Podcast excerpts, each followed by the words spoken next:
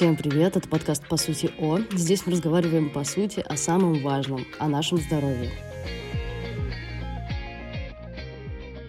Сегодня обсуждаем, кто рискует заболеть раком, насколько распространены онкологические заболевания и существует ли их профилактика, а помогает нам в этом кандидат медицинских наук, хирург, онколог, эндоскопист, старший научный сотрудник онкоцентра Блохина Иван Карасев. Иван, добрый день. Здравствуйте. Стоит обозначить сразу, и для меня, и, я думаю, для многих наших слушателей, даже само слово «рак» или «опухоль» вызывает страх.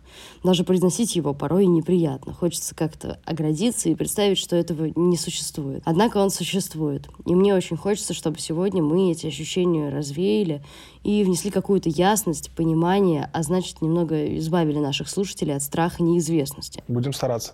Иван, расскажите тогда сперва, насколько часто встречается это заболевание и действительно ли угроза так страшна, чтобы так сильно переживать по этому поводу? Ну, во-первых, если бы тема была не актуальна, мы бы сегодня с вами не встретились. И, во-вторых, с каждым годом совершенствуется медицинское оборудование, подход к диагностике, квалификация специалистов. Поэтому злокачественные опухоли выявляются значительно чаще, чем э, десятилетия ранее. В связи с этим отмечается определенный подъем заболеваемости. Помимо этого, по всему миру отмечается тенденция к старению населения, а как мы знаем, у пожилых людей онкологические заболевания встречаются гораздо чаще, нежели чем у молодых. Кто-то называет э, онкологию чумой 21 века, но я бы не стал так пессимистически смотреть на этот вопрос. Как избавиться от страха перед этой темой? И правда ли, что мысли материальные и боязнь рака может стимулировать его появление? По поводу страхов развития онкологии, ну, в действительности, особенно если мы берем пожилых пациентов, никто не застрахован, но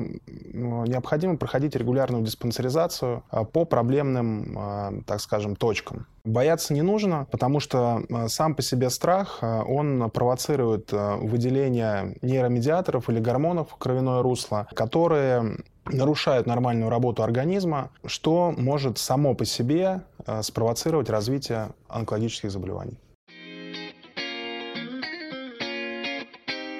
Психологических изданиях можно прочитать, что непрожитые, непроработанные негативные эмоции, такие как гнев, печаль, стыд, обида, могут стимулировать рак. Исходя из вашей практики, можно ли утверждать, что раковые клетки действительно прогрессируют, если мы испытываем негативные эмоции? Отчасти я с этим согласен, а, потому что, когда ты видишь человека по манере его общения, открытые люди, люди, которые испытывают а, положительные эмоции, общительные, которые позитивно смотрят на вещи, и мир, на мой взгляд, они э, существенно меньше болеют, нежели чем закрытые, агрессивно настроенные, неудовлетворенные жизнью. Я согласен вот с вашим изречением. А сколько лет вы уже в профессии? Непосредственно врачебная деятельность 12 э, лет, э, но с третьего курса пошел работать медицинским братом, поэтому общий медицинский стаж, наверное, где-то около 16 лет.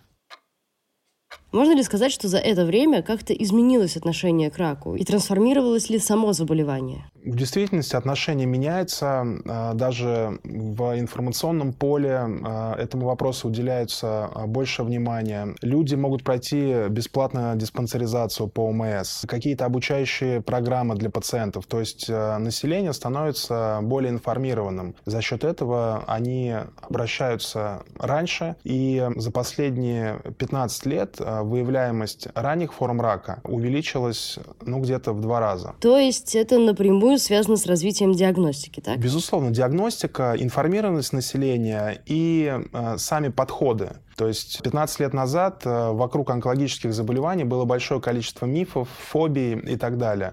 Сейчас этого нет. Э, создаются общества, например, в контексте опухоли молочной железы, где женщины общаются, делятся опытом, и они не чувствуют себя э, одинокими. И общая тенденция положительная. Нам сейчас удается больше выявлять ранних форм и, соответственно, существенно улучшить результаты лечения. Я знаю, что вы часто ездите по России, обследуете пациентов. Э, недавно вот вернулись из Дагестана. Как в целом сейчас выглядит ситуация с онкологией по стране? Вот за прошлый год я был э, в Красноярске, Туве, опять же, в Дагестане и на Чукотке. Сейчас большое внимание уделяется именно онкологическим заболеваниям. Он даже выделен в отдельный национальный проект, потому что смертность от онкологии на втором месте после сердечно-сосудистых заболеваний. Закупается новое оборудование в регионы. Врачи проходят сертификационные циклы в ведущих отечественных зарубежных учреждениях. И поэтому э, динамика положительная. Я думаю, что в ближайшее время показатели э, будут только улучшаться. Иван, а почему в организме вообще появляются раковые клетки? Кто бы ответил на этот вопрос, тому бы поставили памятник из золота э, в полный рост. Как правило, это некий синтез факторов. Это и хроническое воспаление, и хронический стресс, как мы раньше с вами говорили, а неправильное питание.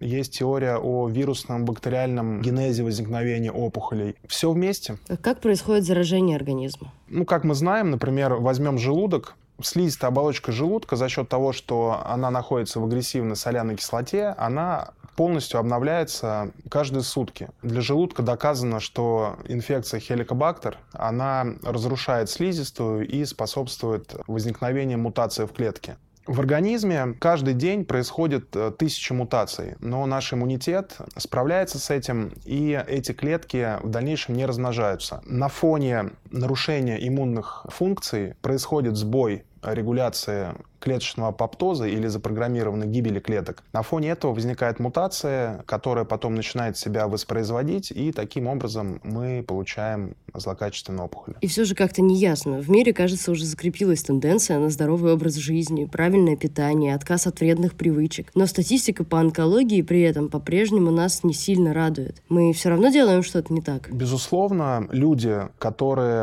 правильно питаются, поддерживают свой э, физический статус, обследуют исследуются, они существенно меньше болеют злокачественными опухолями. Здоровый образ жизни, он существенно улучшает прогноз по онкологическим заболеваниям, как и у тех, кто заболел, так и тех, кто может заболеть. Мы живем в эпоху технического прогресса. Вот-вот Илон Маск запустит человека на Марс, робототехника развивается, медицина. Я уверена, многие задаются этим вопросом, почему при всем при этом до сих пор не изобрели вакцину от рака. Опять же, как мы говорили с вами ранее, развитие злокачественные опухоли ассоциируются с множеством факторов.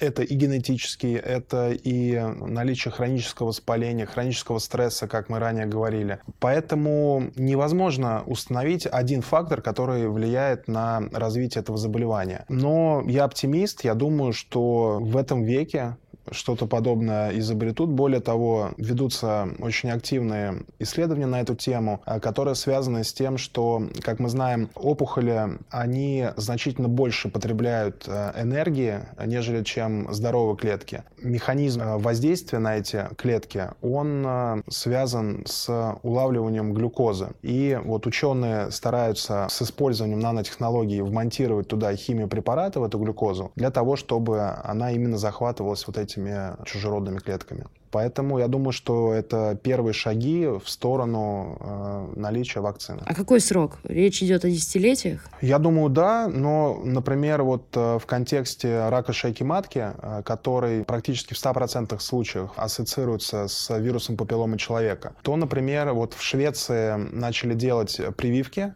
у девочек в возрасте там 5-7 лет. И через 15 э, лет в наше время они получают результаты, то, что у них существенно сократилась э, заболеваемость раком шейки матки. То есть получается, что вакцинация сработала? Э, в том случае, когда мы установили взаимосвязь вирусной инфекции и развития онкологии, в этом случае это работает.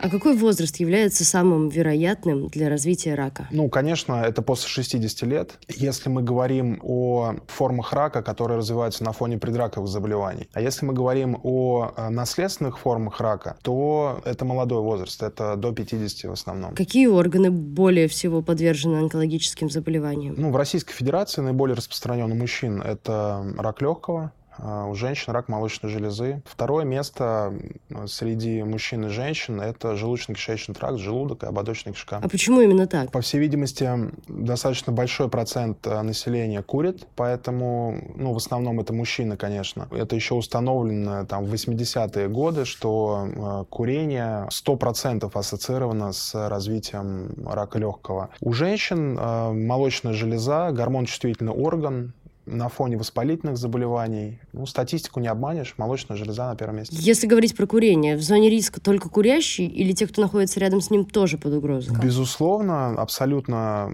все, кто находится вокруг курящего человека, то есть пассивные курильщики, они тоже страдают, тоже вдыхают эти смолы, которые оседают на слизистой бронхиального дерева. Более того, существует понятие как третичное курение. Это если человек находится в помещении, где длительное время курили все эти смолы оседают на поверхностях, впитываются в краску. Да, конечно, третичное курение, оно не так опасно, как вот непосредственно пассивное курение, либо сам курильщик, но это тоже является негативным фактором особенно для детей. А если сравнивать обычные сигареты и электронные, что вреднее? Смысл в том, что электронные сигареты позиционируют себя как менее вредные. Это связано с тем, что отсутствует как таковой процесс горения и как будто бы выделяется меньше канцерогенных веществ, что несет меньший вред организму. Но в действительности вот э, в Соединенных Штатах сейчас ведутся исследования в этом контексте. В электронных сигаретах есть действующее вещество глицерин, которое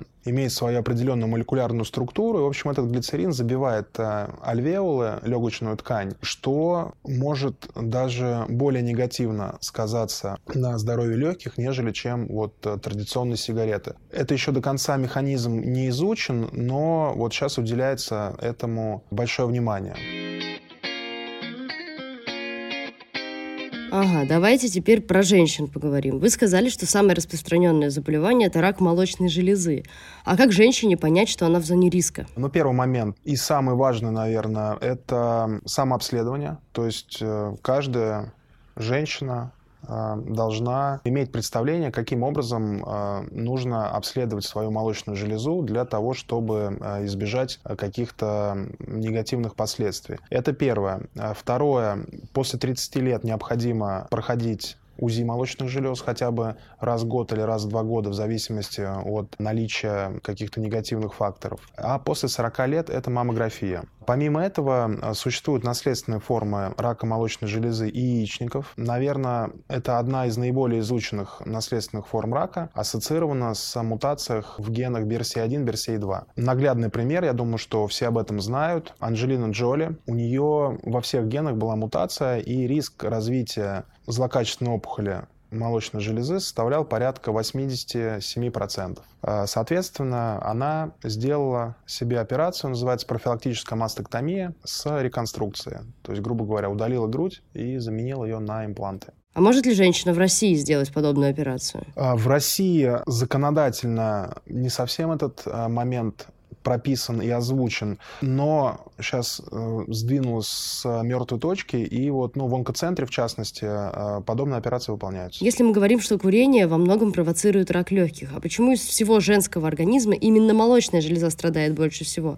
Что это провоцирует? Ну, как мы знаем, молочные железы и яичники являются гормончувствительными органами. Соответственно, любые э, гормональные нарушения, сбои, они могут провоцировать развитие данных заболеваний. Как проявляет себя онкология? Какие существуют симптомы? Как известно, у ранних форм рака симптомов нет. А когда мы имеем большую крупную опухоль, это могут быть и кровотечения, и выраженный болевой синдром. Вообще онкологические заболевания симулируют, то есть подобны многим э, другим заболеваниям. В этом контексте мне очень нравится приводить пример. Э, многие из нас э, ездят на машине, и каждые там 10-15 тысяч мы заезжаем э, в автосервис для того, чтобы поменять масло, свечи, произвести диагностику работы двигателя и так далее. Если мы это делаем регулярно, то а, мы можем понять, что там какая-то прокладочка уже выходит из строя, мы ее меняем и никаких проблем потом не испытываем. Если мы это своевременно не делаем, то у нас происходит серьезная поломка, которое потом а, выльется в очень дорогостоящий ремонт. То же самое с нашим организмом. Человеческий организм — это великий немой. А, он подает сигналы в наш головной мозг, как нам быть, там, есть данные продукты или не есть. И 95% опухолей развиваются из предраковых заболеваний хроническое воспаление, клеточки наслаиваются друг на друга, потом возникает какой-то клеточный сбой, и только потом развивается опухоль. Поэтому я всех призываю проходить ТО своего организма для предотвращения вот таких негативных последствий. Вы уже называли одной из причин появления рака наследственность. Хочется послушать поподробнее про это. Насколько велика вероятность передачи онкологических заболеваний по наследству? В действительности наследственные онкологические заболевания, они составляют ну, не более 5-7% от всей структуры. Не нужно этого бояться, нужно знать, э, чем болели ближайшие родственники, там, бабушки, дедушки, и на основании этого э, оценивать свой шанс. Это не так часто, и в большей степени это надумано. А теперь переходим к рубрике «Я это нагуглил», где мы развеиваем или подтверждаем высказывания из самых популярных запросов в интернете. Запрос номер один. Зубная паста и бытовая химия могут вызвать рак? По поводу зубной пасты, я думаю, что это миф. Более того, рак полости рта ассоциируется, опять же, с хроническим воспалительным процессом. И если человек не будет э, регулярно делать санацию полости рта, лечить там кариозные зубы и так далее, вот у этих людей, на мой взгляд, гораздо больше риск развития онкологии, нежели чем те, кто регулярно чистит зубы. По поводу бытовой химии примерно такая же аналогия. Второй запрос. Онкологию можно вылечить голоданием? Даже есть такое понятие лечебное голодание, но, а, во-первых, организм нужно к этому готовить. То есть неподготовленный человек, он скорее будет больше вреда, нежели чем пользы. И лечебное голодание, этот термин применим для здорового человека. Если мы говорим в контексте онкологии, как всем известно, а, злокачественные клетки, они потребляют гораздо больше энергии, а, нежели чем здоровые клетки, которые должны бороться с этими опухолями. Поэтому, на мой взгляд, эта ситуация схожа с шахматной партией, где пад то есть ни один из игроков не может сделать ход, и в результате этого получается ничья, что в борьбе с болезнью ну, не может быть такого. Поэтому я бы не рекомендовал таким образом лечиться. Запрос номер три. Мобильные телефоны и микроволновки вызывают рак. Это миф или правда? Ведутся исследования в контексте 5G сетей. Пока нет доказательной базы, но, безусловно, Wi-Fi сеть электромагнитное излучение в среде человека нужно минимизировать это. Конечно, глупо призывать человека полностью отказаться там, от мобильных телефонов, но, например, на ночь, когда ложусь спать, я ставлю авиарежим для минимизации вот этих возможных негативных последствий. У молодых рак развивается быстрее, чем у пожилых? Да, это абсолютно верно. Э, это связано с тем, что в молодом возрасте обменные процессы гораздо быстрее происходят, нежели чем в пожилом. И плюс, как мы ранее говорили, э, гормон-чувствительные опухоли на фоне высокого э, гормонального статуса, они гораздо быстрее развиваются. К сожалению, вот бывают случаи, когда вот молодые девушки с опухолями молочных желез или яичников на фоне беременности этот процесс может длиться там 4-6 месяцев. Вызывает ли загар рак кожи? Если бездумно загорать, то может быть, но в первую очередь мы говорим о людях со светлым типом кожи. Это первый, второй а, фототип. То есть они не загорают, а обгорают. Для профилактики просто нужно в определенные часы пребывать э, на солнце, использовать защитные кремы и ну, делать это с умом. Правильно ли я понимаю, что опасен не сам загар, а именно ожоги, полученные при неправильном загаре? Конечно, опять же, тут э, тот же самый механизм, как ожоги, повреждение кожи, развитие хронического воспаления и на фоне этого сбой в делении клеток. То есть идеальный загар — это когда человек не облезает, э, когда он равномерно загорает, и человек не может загорать загореть там за 3-4 дня адекватно. То есть это а, более длительный процесс. Иван, а чего боится рак? Назовите топ-5 врагов онкологических заболеваний. По моему мнению, рак боится счастливых людей, позитивно настроенных людей, которые открыты этому миру, общаются и имеют позитивное мышление. Это очень важно. Рак боится активных людей, кто занимается физкультурой, делает пробежки, следит за своим здоровьем. Рак боится правильного питания. Мы знаем, что свежие фрукты, свежие овощи, если они выращены без добавления пестицидов и гербицидов, они содержат большое количество витаминов, минеральных веществ, антиоксидантов, что помогает э, клеткам бороться с развитием онкологических заболеваний. А еще что-нибудь? Я вот слышала, что секс может быть отличной профилактикой развития рака. Опять же, мы говорим про э, гормон-чувствительные органы у женщин. Это молочные железы и э, яичники. То есть регулярное занятие сексом, оно э, поддерживает э, гормональный уровень стабильный. Безусловно, это профилактика. А для мужчин, как мы знаем, ожирение – это негативный фактор риска. То есть если он будет чаще это делать, он, видимо, не будет э, таким толстым. И, естественно, предстательная железа, то есть фактор риска развития рака предстательной железы – это застойное явление, хроническое воспаление. А если будет регулярно происходить эякуляция, то это будет профилактировать развитие патологии данного органа. Вернемся еще немного к тому, что пишут в интернете. Часто можно увидеть списки продуктов, вызывающих рак. В их числе колбасы, чипсы, газировка. Насколько этому можно верить? Все это правда. А, красное мясо, копчености, колбасы и так далее. Установлено, а, что при переработке выделяются вторичные желчные кислоты, которые воздействуют а, на стенку, в частности, толстой кишки. Возникает хроническое воспаление, и на фоне этого воспаления существенно возникает риск развития опухоли ободочной кишки.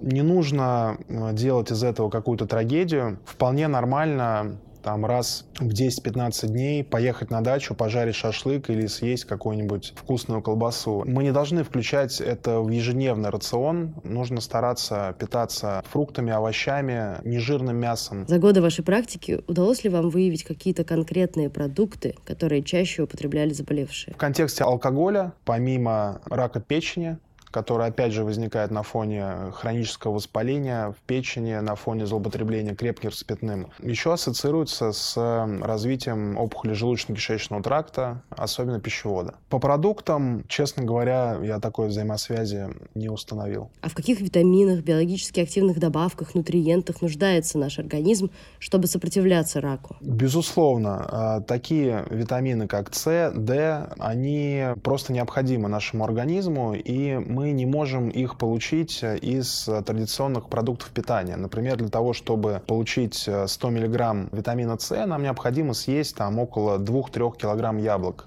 в сутки, что невозможно тенденция последнего времени – это липосомальные витамины. Что такое липосомальные? А, сама молекула витамина, она заключается в такую, очень модное слово, нанооболочку, которая помогает э, усваиваться. То есть, грубо говоря, каждая молекула витамина, она селективно поступает в клетку и практически на 100% усваивается. Есть формы витамин С, витамин D, куркумин, витамин на основе куркумы, тоже липосомальный, обладает э, и антиоксидантным действием, и мощным противовоспалительным. Поэтому можно употреблять два раза в год. Я думаю, что будет на пользу организму.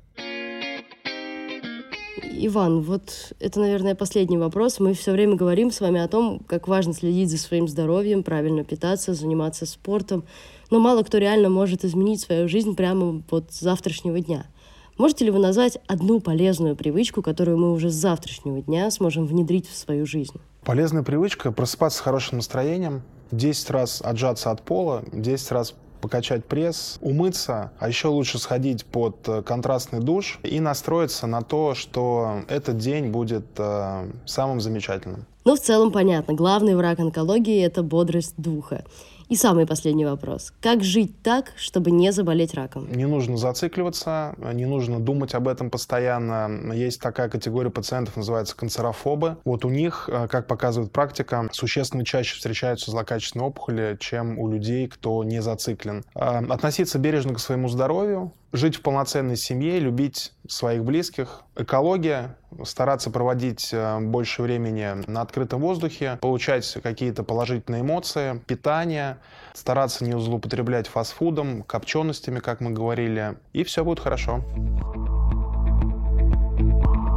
Ну, мне кажется, это были самые главные аргументы в пользу того, чтобы рака не бояться.